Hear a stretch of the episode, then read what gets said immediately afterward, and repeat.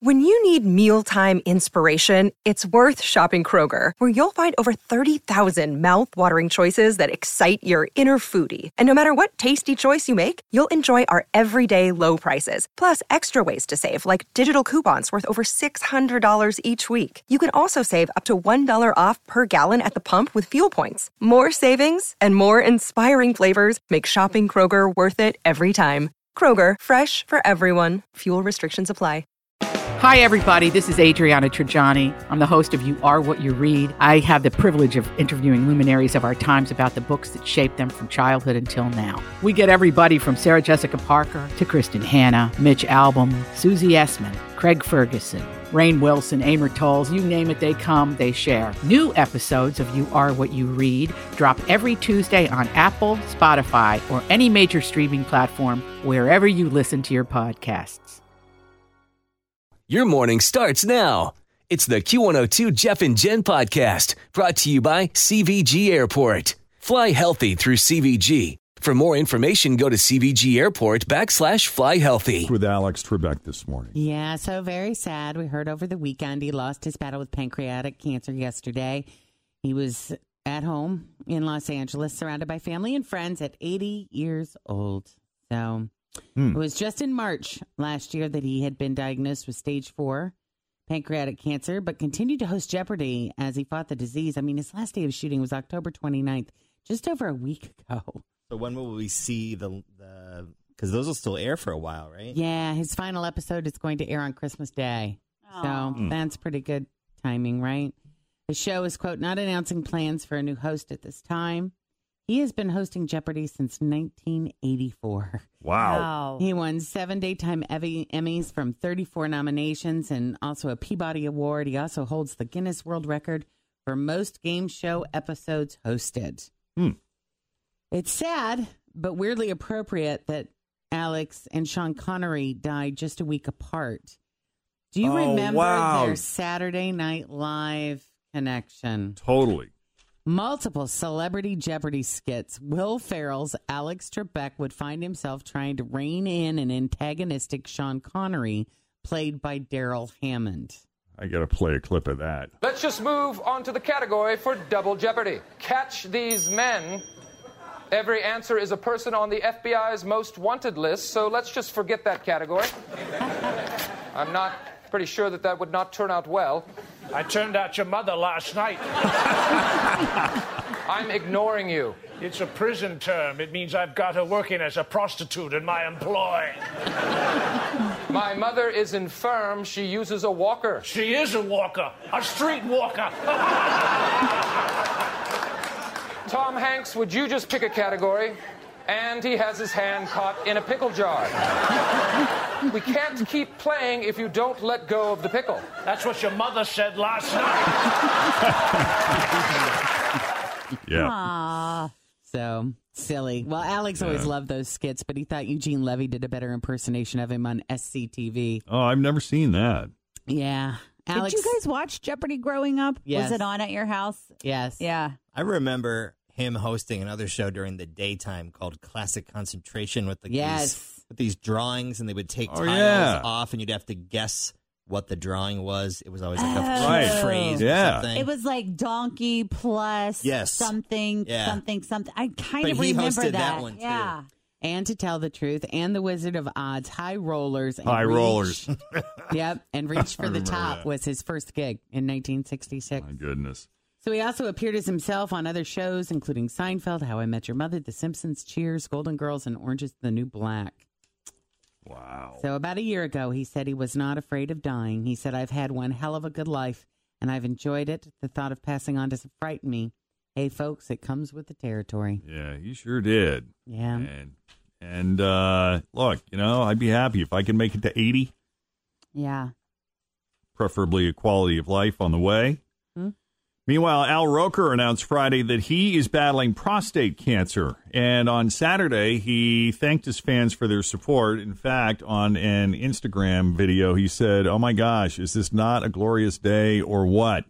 Um, but he talks about how it reminds him that he needs to thank each and every one of us out there for prayers, support, well wishes, and with any luck next week, he'll be having prostate cancer surgery. And he says he's going to tell prostate cancer to borrow a phrase, you're fired. After a routine uh, checkup in September, turns out I have prostate cancer. And it's uh, a good news, bad news kind of thing. And good news is we caught it early. Not great news is that it's a little aggressive, so I'm going to be taking some time off to take care of this. It's a little more common than, than people, I think, realize. And so uh, I just decided that I wanted to go public with this because one in nine men are going to be diagnosed with prostate cancer in their lifetime. But for African American men, that number is one in seven and is more deadly. So if you detect it early, this is a really treatable disease. And it's why I wanted to take you along my journey uh, so we can all learn together how to educate and protect the men in our lives. Yeah, and Al there saying that uh, they did catch his early, although it is a little aggressive as he characterized it. Hopes to be back on the show in about two weeks. Al is 66 years old. Always feel confident on your second date. With help from the Plastic Surgery Group, schedule a consultation at 513-791-4440 or at theplasticsurgerygroup.com. Surgery has an art.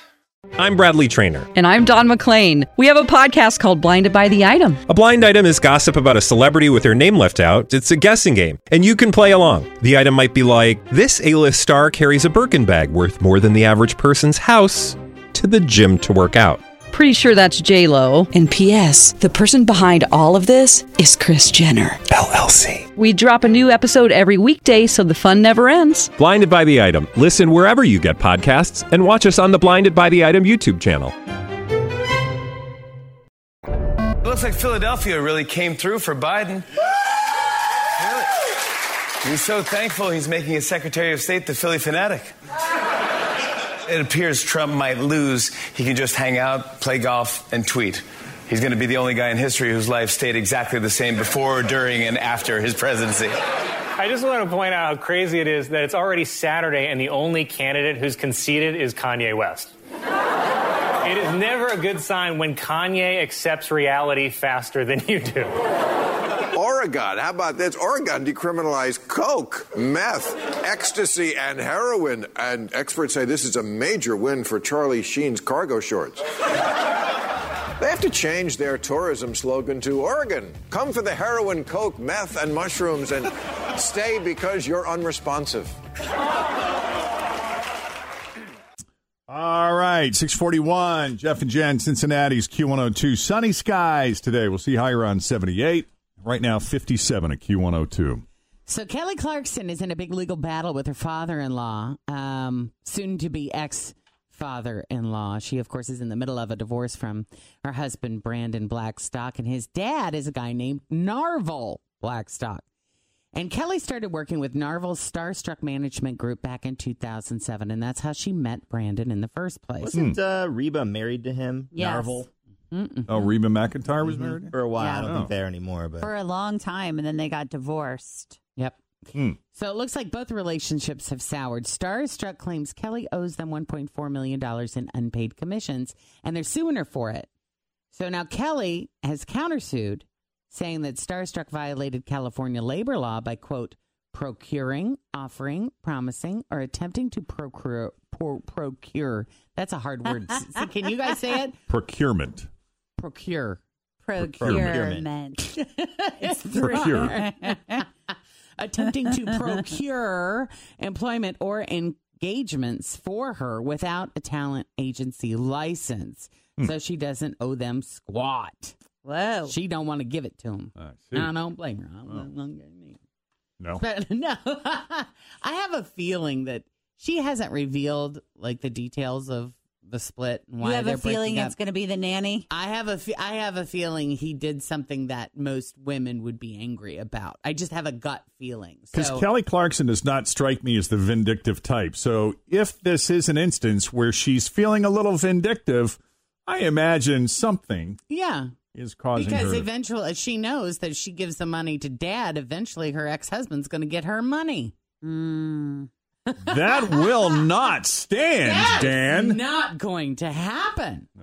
I just remember when we talked to Kelly Clarkson during the COVID and she had packed her entire family up and they were living like On in the ranch? Yeah, and they were like living on the ranch and they were doing all this like rehabbing to their house and she was still doing her show. It just seemed like a happy family on retreat. Yes, and Yeah. it seemed really genuine when she was talking to us about it and telling us that just her and her husband and the nanny and the ranchers were there. She there. did reference the nanny. I do remember Yeah. that. Yeah. Well, maybe if it wasn't the nanny, it was one of the ranchers. Oh, it might have been a rancher. Mm-hmm. Maybe that's it. Maybe he started dating a rancher. Yep. I don't know. I may have to go back and analyze the audio. We'll see. Uh, what else do we have? Oh, also this morning, Johnny Depp. More bad news for Johnny Depp. Johnny Depp has been forced out of the third Fantastic Beasts movie. Mm. Yeah, last week, you may recall Johnny lost his libel suit against a British tabloid for calling him a wife beater. The judge ruled that the accusations of abuse by his ex wife, Amber Heard, were substantially true. Well, that was enough for the studio.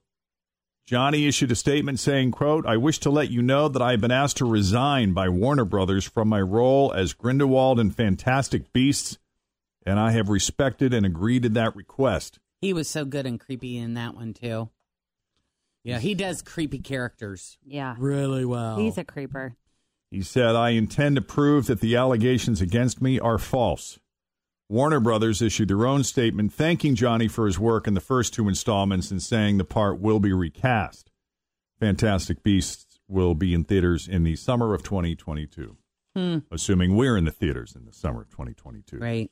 Right.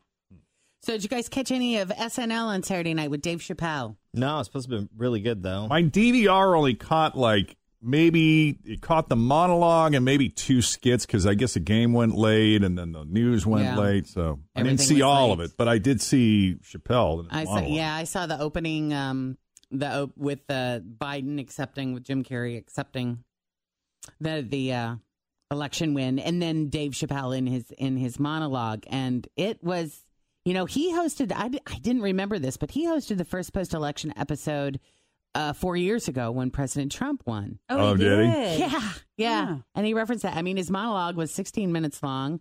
Dang. Had plenty of his usual edgy humor, including jokes about Freddie Mercury getting AIDS and women only making half of what men do. And then he called poor white people the N word, which is all just, you know, typical Dave Chappelle. But he ended it with a really serious message where he challenged Joe Biden supporters to be humble winners. I don't know what. I would implore everybody who's celebrating the day to remember it's good to be a humble winner. Remember when I was here four years ago? Remember how bad that felt? Remember that half the country right now still feels that way. Remember, the life expectancy of white people is dropping because of heroin, because of suicide. All these white people out there that feel that anguish, that pain, that mad because they think nobody cares, and maybe they don't. Let me tell you something. I know how that feels. If you're a police officer, and every time you put your uniform on, you feel like you got a target on your back. You're appalled by the ingratitude that people have when you would risk your life to save them. Believe me, I know how that feels. Everyone knows how that feels. But here's the difference between me and you. You guys hate each other for that. And I don't hate anybody. I just hate that feeling. That's what I fight through. That's what I suggest you fight through. You gotta find a way to live your life. You gotta find a way to forgive each other. You gotta find a way to find joy in your existence in spite of that feeling. That was quite a monologue. He, yeah, he didn't. Ama- it was pretty amazing. I thought. 16 minutes is a long time. That's time. pretty Yeah, it incredible. really was. He is an insightful dude. Suck me right I like in. him. Yeah, Here he is. a lot. Smart guy. Yep. All right. Anything else, Jen? That is it for now. Thanks for listening to the Q102 Jeff and Jen Morning Show podcast brought to you by CVG Airport. Fly healthy through CVG. For more information, go to CVG Airport backslash fly healthy.